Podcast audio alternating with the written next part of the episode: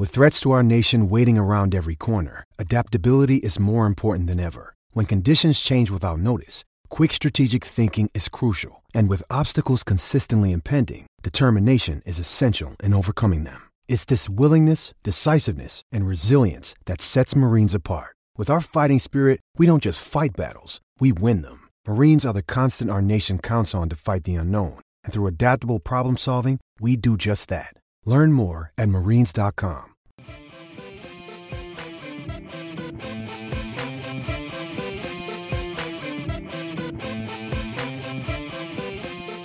All right, ladies and gentlemen, I know it's not Wednesday. I know it's Thursday, but hey, I'll give you your podcast fix. Here it is right now, Offside Hockey Talk, fresh and hot out the oven. Sitting shotgun with me as always is Kyle Outridge.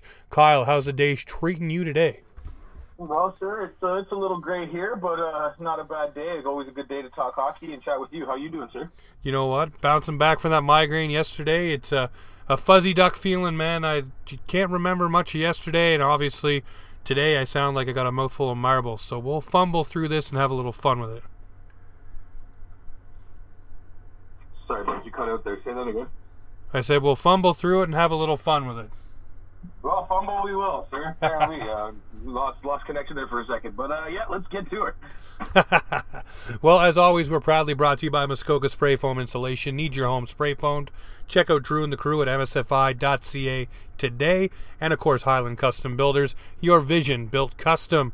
Kyle, rumblings around Leafland, and everybody's getting excited because of a chat between Pierre LeBrun and one Wayne Simmonds.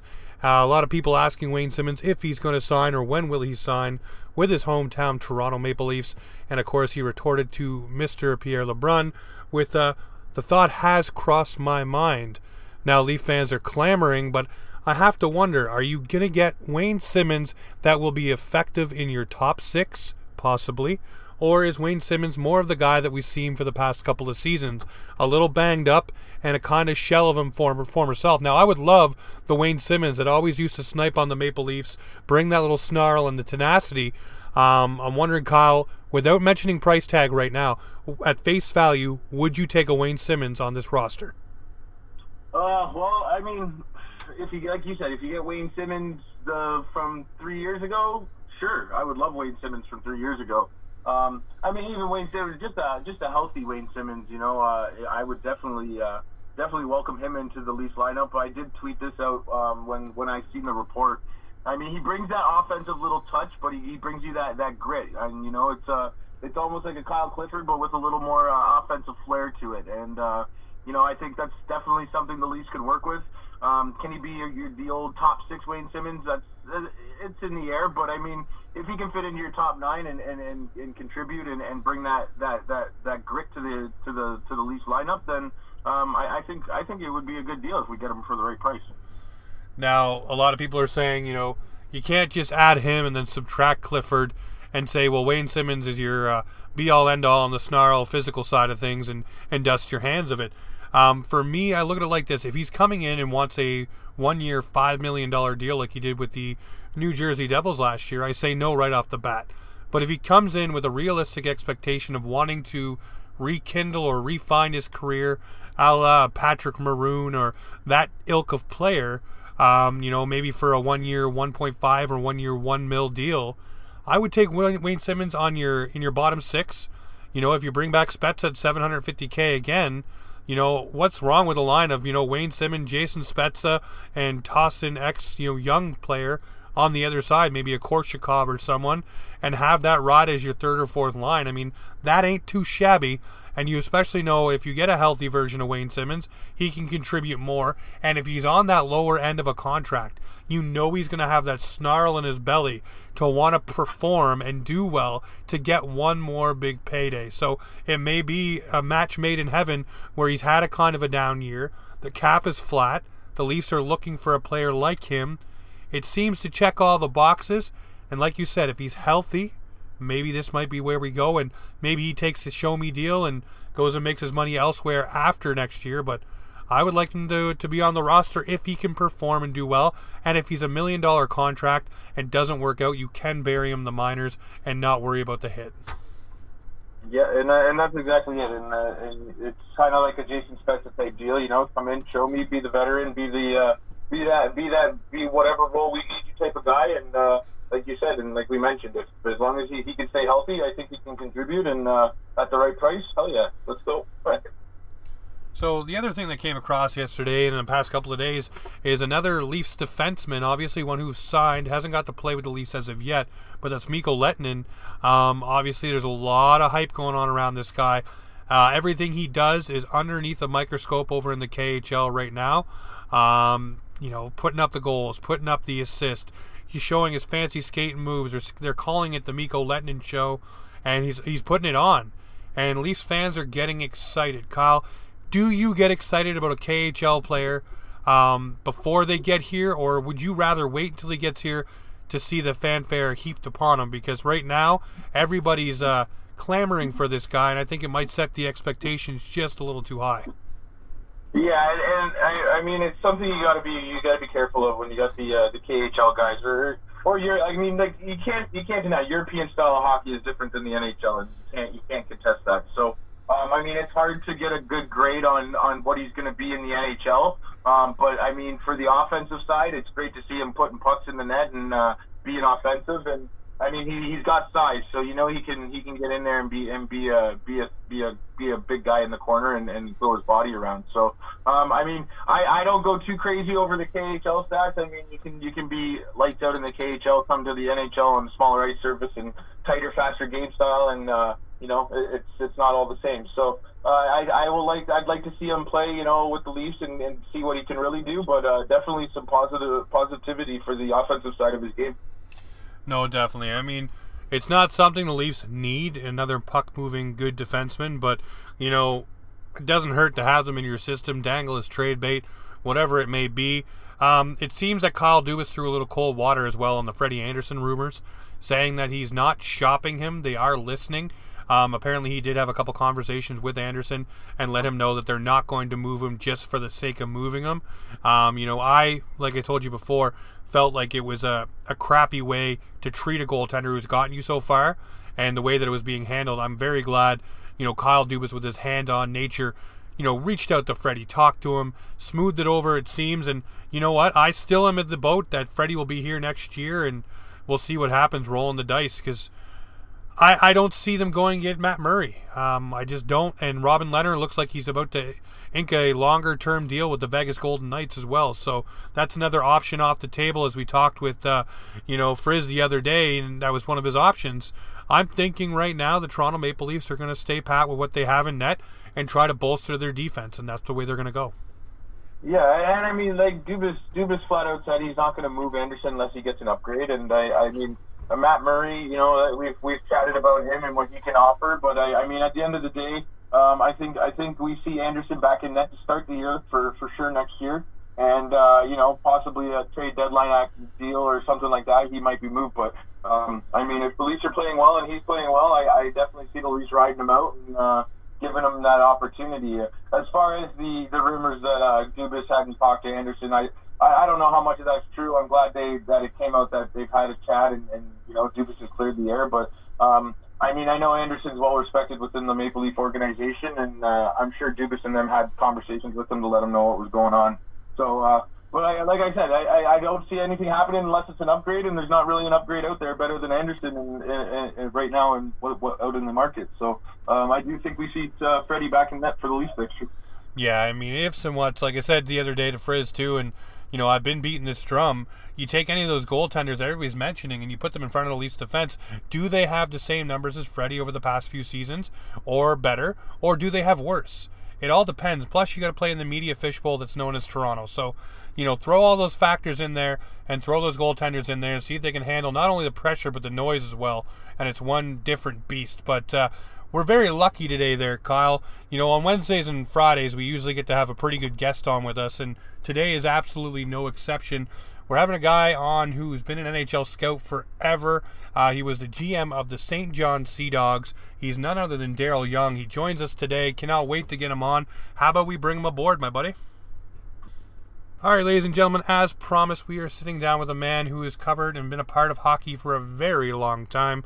Uh, he's been a former scout. He was the GM of the Saint John Sea Dogs of the Quebec Major Junior League, and he is none other than Darrell Young. Darrell, how is the day treating you today? Great. It's uh, beautiful and uh, warm here in, in uh, New Brunswick. There you go. Well, I'm sitting in Halifax, Nova Scotia, just down by the harbor, so we're both in the Maritimes, enjoying the uh, Atlantic bubble. No, it's been perfect for us, for sure. As long as they keep it that way. no, exactly. Well, I heard today that Ontario's up uh, close to their borders as well, so I think they're learning from uh, Atlantic Canada, which I don't think those upper Canadians want to want to, like agree like uh, admitting. That's the truth right there. Well, I mean, they put out that um, I guess report that Atlantic Canada, the Atlantic bubble, was one of the safest places to be in North America. So that's a tip of the cap to everything they're doing out here and keeping us safe and the cases low. Yeah, no question. It's probably one of the safest places in the world to be. Mean, you see, there's your real estate sales, right? People want to move here. That's right. Well, you know what? We'll we'll keep it that way, and we'll make sure that we keep it uh, safe and calm. And maybe next year we'll have some visitors, but right now I'd rather keep it the way it is. Nope, sounds good to me. well, Darrell, I wanted to have you on. I was talking to Jamie Anasty, and he said, "Hey, why don't you have Darrell Young on?" And obviously, he listed off your accomplishments and everything you've done, and I was blown away. And I'm wondering for you, uh, uh, we'll take it way back to the beginning. What started the love of hockey, and what's kept you interested in in hockey for this long?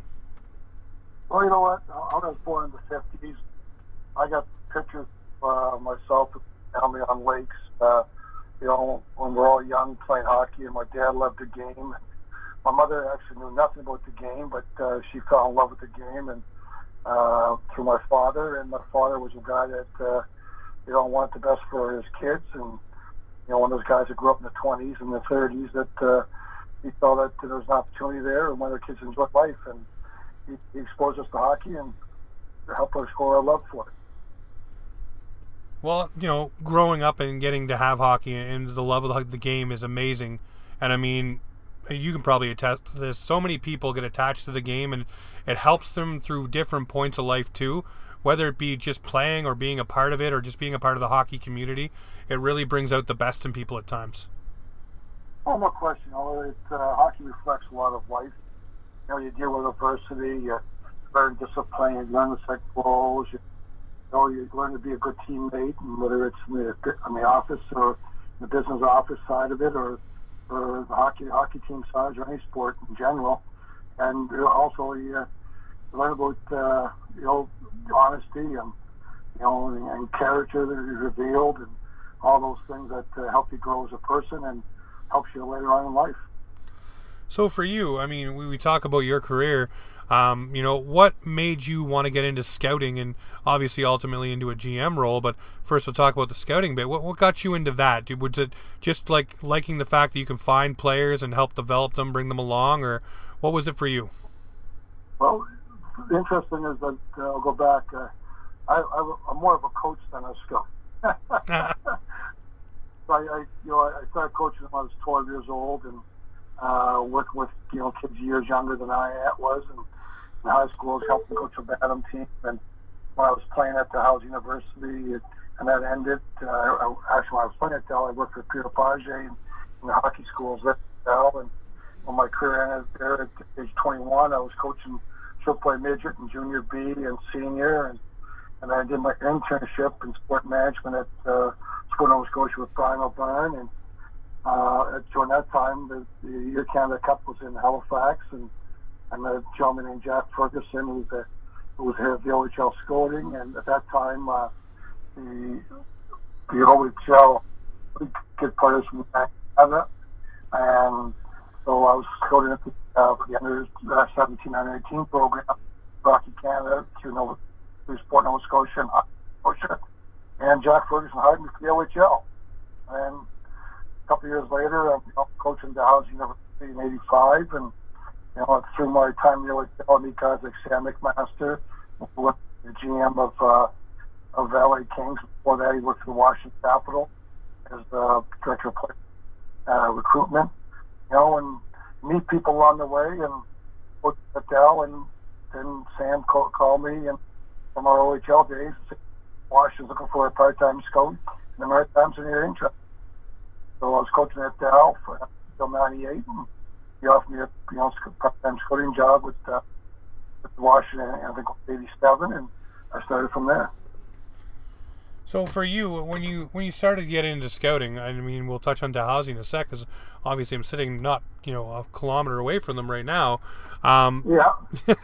but um, you know, going into scouting, when you look at players from that from the start when you started scouting, basically up until now, what do you think is the the biggest change in guys? And and when you were looking for players, did it change over the years for like players that teams were looking for or players that you were trying to bring in? I know that we've looked at the, you know, back in the day was more of the gritty kind of guy, you know, that could score and rumble and tumble and then it got into more of the, you know, faster skating, more finesse, more better hands, you know, and less of the the grit and the growl. Um, for you, what did you notice over the time from players and then from what teams wanted out of players? Well, I think the biggest difference, there's two big differences I, I would have to say. You know, like you know, you always go hockey sense. 30 years ago, you want the people. You want that 30 years ago. You wanted skill. You wanted that 30, years ago as well. But the, the two biggest things that have to change are probably the, the the speed of the game and the skating. Like I worked with a guy named Brian Kirk, who was a first round pick from Appalachia, six foot four defenseman, uh, drafted by the from Boston, and you know played in the NHL. So is the most penalty history of the Toronto Maple. Uh, you know, he, he couldn't today. We weren't even looking at him. He couldn't skate well enough to play today's game. So skating is, is, is the biggest probably change. And the second one is probably in the late 80s. If you looked at players, oh, they, they looked a lot more like linebackers. Yeah, and, today's players look a lot more like members in terms of long, lean bodies. Uh, so the body type has changed quite a bit the players, you emphasis on speed. Um, you know, rule change, rule change they put in. There was no clutching, there's no grabbing, there's all all those things are still gone by the wayside. But the one thing that hasn't changed the fact that if you got a five foot nine guy and a six foot two guy with the same skill set, the same speed, you know, the same hockey sense, still going to going to go to six yeah, that's something that definitely hasn't changed, and it's something that a lot of teams are looking for. I mean, you look at the Tom Wilsons or the Patty Maroons, and you know, a little less, but Kyle Clifford, things like that. You know, and the Tkachuk brothers and stuff. Those are players that are you know a rare breed now because a lot of guys want to be the the faster, fleet of foot, you know, more fancy with the hands kind of guys, and not the the yeah. bread and butter going the corner. So when you get those players, you know, teams are more apt to hold on to them. I mean, look what Washington paid Tom Wilson at the time, and a lot of people raised their eyebrows. But now you look at Tom Wilson, you're like, well, that's a player you want in your lineup and need in your lineup. Yeah, exactly. Exactly. Out of the fine, but you still like like small guys will get you there, but big guys, right? You know. So for you, I mean, going through it and working with different teams, was there ever a team where you were like, okay, I'm gonna go and we're gonna look for these kind of players? Was there ever a team that came to you and said, "Hey, we need this type of guy," or were you more apt to just be able to, to go and give them what the best you see? Well, every team awesome. Uh, I know, I know early Predators when Greg Channel was the head coach there. I know that you know, after the third rally, was you know, strong, tough, competitive kids, and you know he wanted he wanted to, uh, be able to stop those kind of guys. Um, well, I worked for Tampa Bay uh, early 2000. Uh, you know, he wanted what to he did have a, a damn good reason why he dropped that guy. Owen was a huge factor at that time. Um, I know that at that time we played Philadelphia in the finals, four semifinals. Four, they were big and they're strong it was pretty good. Calgary played them in the front. They were a big strong. You know, so uh, guys and in in uh, Vancouver, you know, the game started to change because after the lockout in 2004, the game started to change. So the players, you know, what you're looking for has changed to, to a certain extent. Well, and I got to ask this question. You know, you're looking for players. Was there ever a player that you really drummed, uh, you know, beat the drum for and said, hey, we got to get this guy? This is a guy, like it was a your guy that you wanted drafted? well, there's one that uh, I'll tell you, Ryan Miller, uh, the goalie. I was in Tampa. I was in uh, Nashville at the time. I went. I was went down to a game. Uh, uh, to a game, and I was in Windsor. We drove down to watch him play in Detroit. Um, he was playing junior at the time before he went to Michigan State. It was his draft year. I went down with uh, with uh, the GM of uh, Peter Dorion, was GM of, of Ottawa now. Him, him and I drove down, you know, and Ryan Miller got lit up halfway through the game. They pulled him. Um, but there's something about the guy I liked. I, I banged the drum for him. And then they, we said the hits go in to watch him play, watch him. We sent Rick Knickle, maritime guy that ended up playing the National LA goalie. That uh, he went in, he, didn't like him, and Rick, uh, then Mitch Korn, the goalie coach now in, in the Islanders, was, was with uh, Buffalo and was with uh, Washington with Barry Trotz and was with us in Nashville. He, and, he went down some, he didn't like him. And the next year, he set the record for shouts of the season at Michigan State in the NCAA, but ended up being a pretty good NHL player. I'd be there for us to take him, but uh, I think it ain't backers. And there's other times you beat the drum for a guy and you know he doesn't turn out. That's just the way it is in scouting. It's the scouting is not really a. You got to understand that the scouting. No one really. You can say is your guy to a certain point, but the fact is that it's a, it's a, scouting is still a team game. You know, you need more than one person like a guy. Uh, you need the other guys to push for them as well, and uh, you know, there's guys you like that the other guys don't like, and end up being players, or, or vice versa. But you got you got to be built on a team, and you got to know what the, the organization wants it wants it for players. You know what their their uh, their definition of players and, and what they're looking for, and you go from there. Well, you look at the Ryan Miller situation, and uh, after he set the the record for shutouts, and obviously went on to be. Did anybody ever tap you on the shoulder and say, "Hey, you, you might have had something there. Should have listened." Yeah. Well, guys talk about it all the time, you know, and you know, there's there's guys we miss, and you know, there's guys we we drafted in different organizations that uh, I didn't, you know, I didn't put my stamp on, but guys, other guys liked them, even though they're in my area. But you know, sometimes you get, uh, you know wait, and other times you push hard, and guys take your word, and they don't turn out. They don't turn out. But uh, it's it's it's a team. It's a you know that's that's the thing that people don't realize that you know the GM doesn't draft the player. It's a scouting staff that drafts a player, and it's a, it's a group effort. Just not one guy.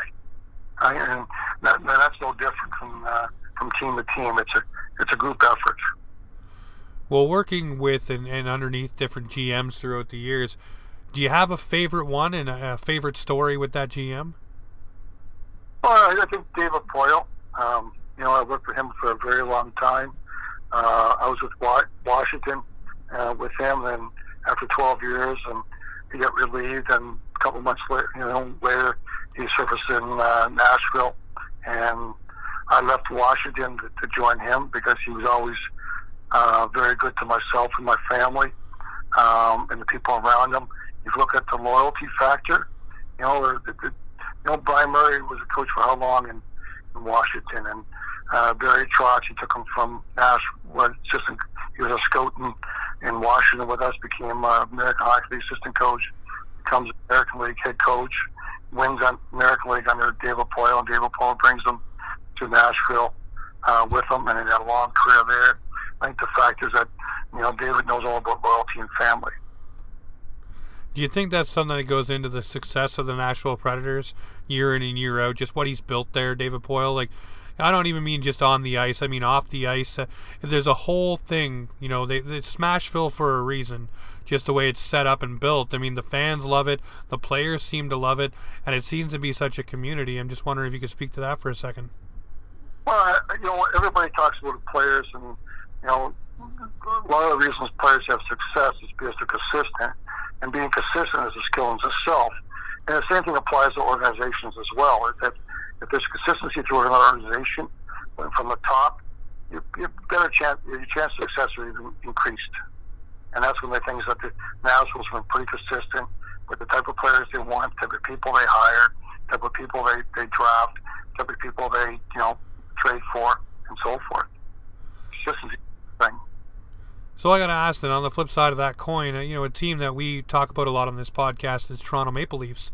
Um, I'm wondering for you, looking from the outside in for so many years, what do you think is, is wrong in the Maple Leaf organization where they can't seem to, for a while, was not make the playoffs, but then it was now they can't get over the hump? I'm wondering, you, you brought, you know, you've been around a lot of players, a lot of different character. You talked about that a few moments ago. What do you think it is for the Toronto Maple Leafs that needs to get over that hump? Well, I, think that, you know, if, of all the places in the world, there's probably a couple of places where you don't want to National Hockey League, and one of them is probably Toronto because of the media pressure. Uh, you know, there's so, so much media attention there. There's so much. You know, can't enjoy the.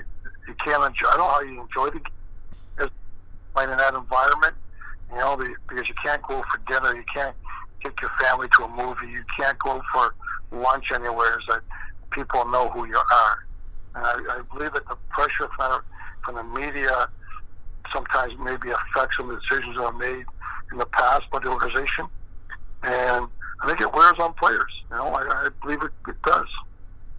And you want to say, listen to the media, you don't uh, watch TV, you don't you don't go on the internet, but people do. You know, I think that's the biggest. I think that's the biggest factor. You know, look at the, uh, Montreal's the same thing. Uh, Vancouver is, is, is like same way as Montreal and Toronto in terms of media attention. You know, for Roberto Luongo, you know, we had that run in 2011 in Vancouver. You know, he, he, he couldn't turn sideways with a camera being in his face. He had no personal time. Yeah, and that would definitely wear and tear. I mean, especially on younger players too that are still trying to find their mental footing in the game. You know, having cameras and lights on. And I think when Lou Lamoriello was in town, I, he shied them all away from that and kind of, you know, I wouldn't say mother hen them, but just kept them safe and, you know, out of that expectation and out of the media fishbowl, so to speak. And now it's Kyle Dubas and it's not there the same way. No, you know, uh, you know, anybody who's been who's been around Lou, Lou knows that, uh, you know, he, he's focused on one thing. That's the team. You know, he'll he'll keep things very close to his chest. He doesn't want interaction on the outside world. You know, if there's a guy that can be perfect in the bubble, he's the guy, right? And then you know, he's the guy living in his own bubble, and only people have to that need to know will know.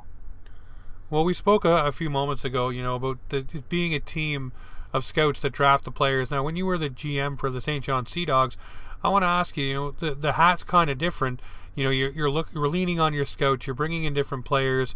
Um, for you, having the say as the GM, um, is it the same? You know, with the scouting where you you know you you basically get to put the final stamp on a guy getting drafted by the organization or brought in via a trade. I'm wondering for you, um, is the hat that much different? Well, I think it's, it's a lot different than being a GM in a National Hockey League uh, because you don't have you don't have as much to deal with in the sense that uh, from a daily basis. You know, I, I still saw myself as a scout when I was a GM, and you know, I, I travel a lot to the midget games and the, and the junior games, and then also evaluating the players within our system, and you know, get evaluating other teams for trades. I still kind of wore that hat, probably, you know, more so than an NHL GM would do, would do. Like tough for David Poile or Jim Benning to get out and see 50, 100 games of junior hockey. Whereas for a GM and major junior, there shouldn't be any problem getting out to see, you know, uh, 100 to 200 games of uh, midget or, or junior A or major junior games. And um, I, I didn't feel I had to be around our team every day. Uh, every day I was in town, I'd watch our team practice. Uh, every day I would talk to Danny Flynn on the phone once, if not twice, maybe sometimes three times.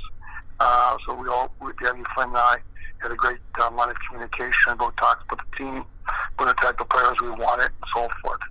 So I, I spent a lot of time scouting, and we had some good scouts. You know, Judd Brackett was doing some consultant work for us, and he became head scout in, in uh, Vancouver. Now with um, Minnesota, he helped us out to a certain extent.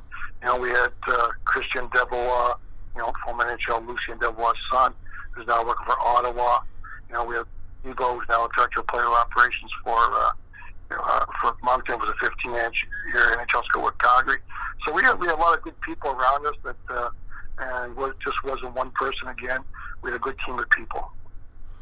Now, Darrell, I mean, for you, you look at the NHL now, and from what it was from when you started, for you, what is the biggest stark change that you've seen in not just the players, but the flow of the game? What is the the one thing you could say, okay, that right there is the hugest change?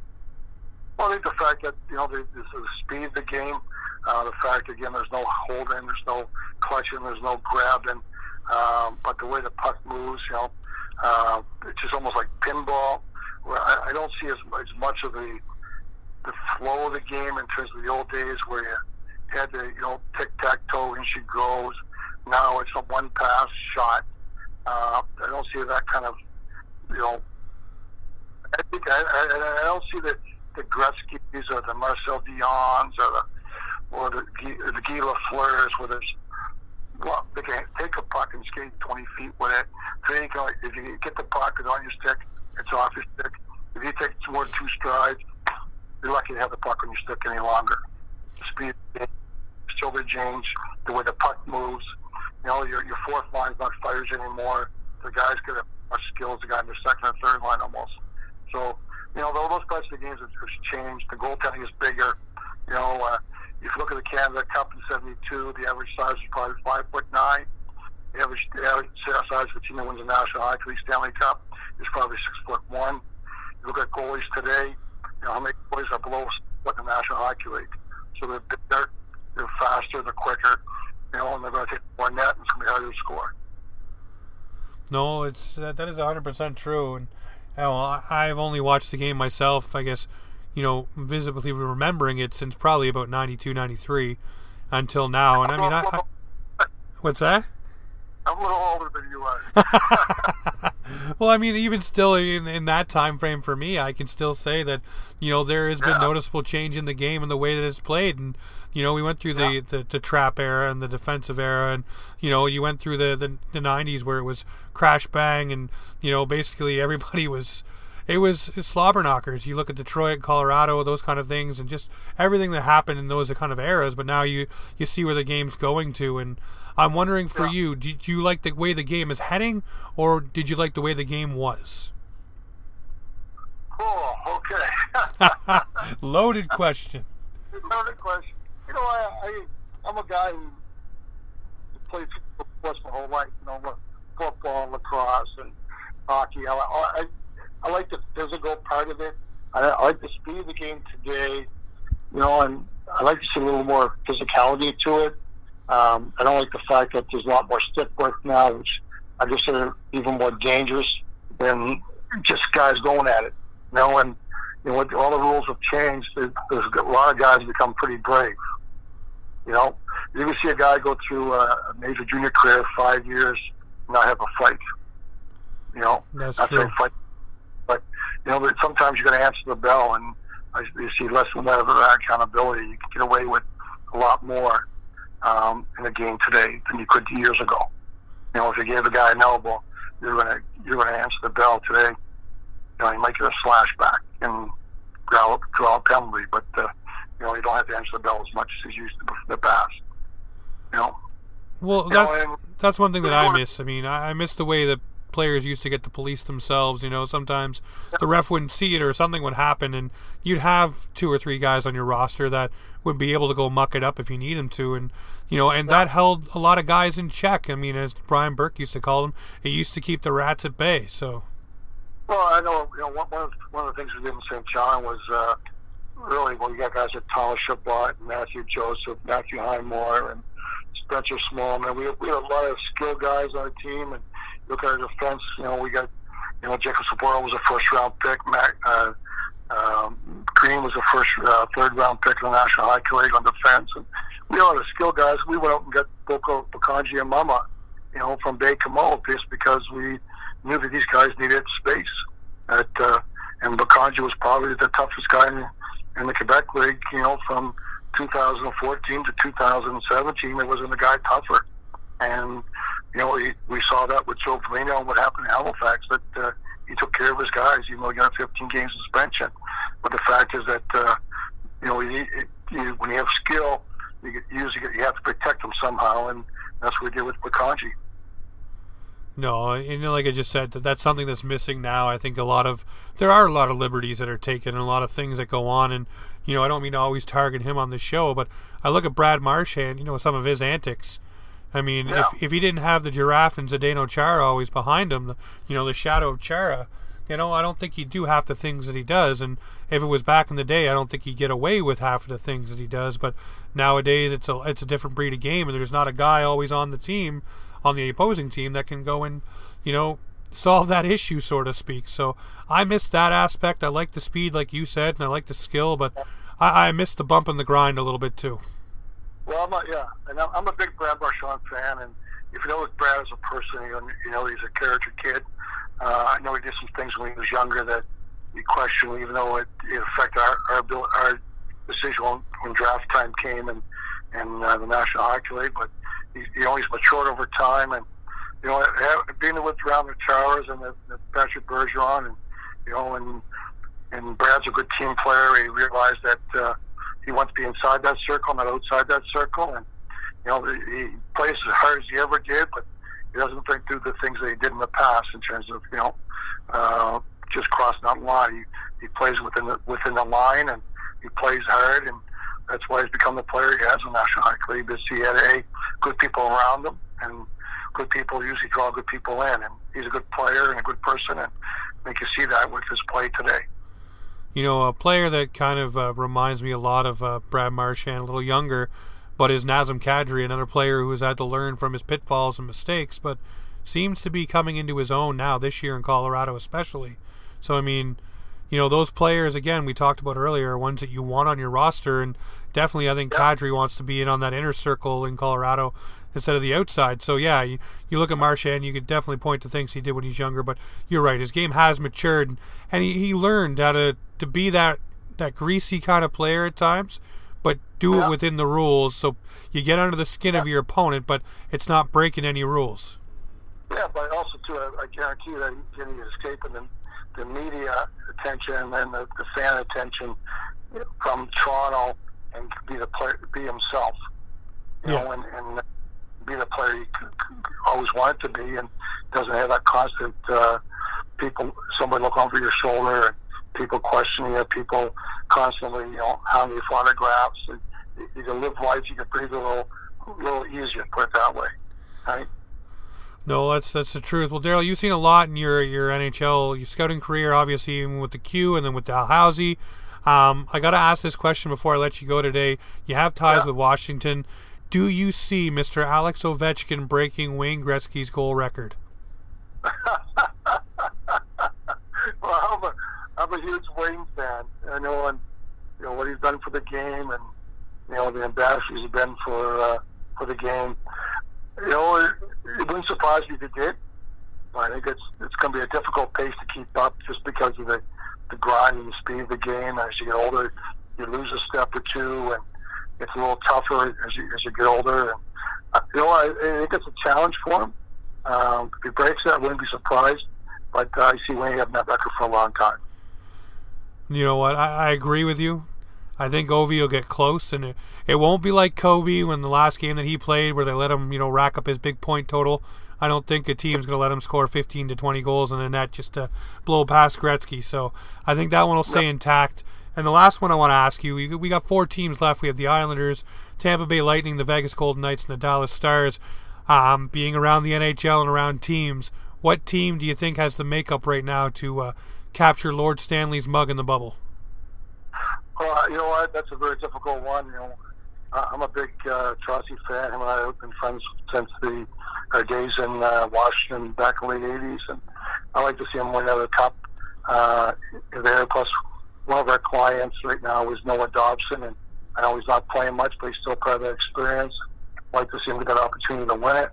Um, Tampa Bay, you know, we, I won a cup with Tampa Bay in 2004, so got a little bit of love for them, and um, you know, and then we got then we got Dallas with uh, Rick Bowness, who's a maritime guy that uh, you know Rick used to pick me up in the uh, in the mid '70s to go play pickup hockey at St. Mary's University with all the Nova Scotia Bears when I was a high school uh, player, and you know he was playing uh, major junior in uh, Quebec, and then and I played in the American League, and you know, I like to see him do well. So it's uh, one of those things like Jesus, I got connections everywhere on those teams, right? you know, and people people like to see win, right? So I know I, I, mean Vegas got to got to got it, you know, and Rick's got that team playing well in Dallas, and you know last night's a two-one game, you know a couple last couple seconds.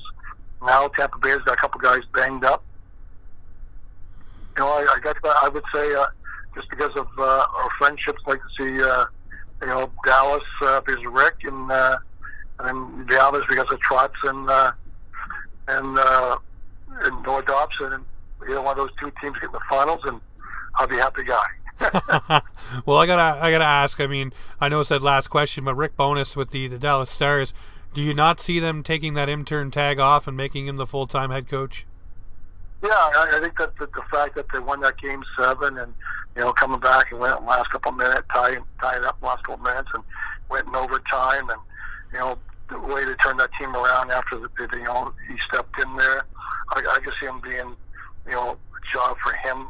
Um, you know, basically the best I can take it away from him. And again, Jim Nill's the guy again about loyalty and consistency. He comes from Detroit where they have that loyalty and consistency factor, you know, from Ken Holland for about, you know, 30 years there. And Jim Nill comes from that organization. And I think a lot of those uh, attributes he brings with him in, in Dallas. And I think he'll, he'll reward the loyalty and, and he respects the, uh, the knowledge and the, the coaching ability of uh, Rick Bowness. Well, I really hope he does stick. I think he's really earned it. Um, Darrell, I want to thank you very much for taking the time and sitting down with us. I do want to have you back on, hopefully by the end of the year again, and talk a little bit more stories about Dalhousie and, of course, your Cup win with the uh, Tampa Bay Lightning. But I want to thank you very much again for stopping by. Well, thank you. Anytime. So there you have it, ladies and gentlemen. That was Darrell Young, former NHL scout, general manager of the Saint John Sea Dogs, and also all around great guy in hockey. As you can hear, he has ties to everybody in the game, so it's great to sit down with him, catch up, and have some fun stories. All right, guys, that's offside for today, and we will figure out these technical issues that kept Kyle from being on this call. Ladies and gentlemen, this is Offside Hockey Talk, where hockey comes to talk.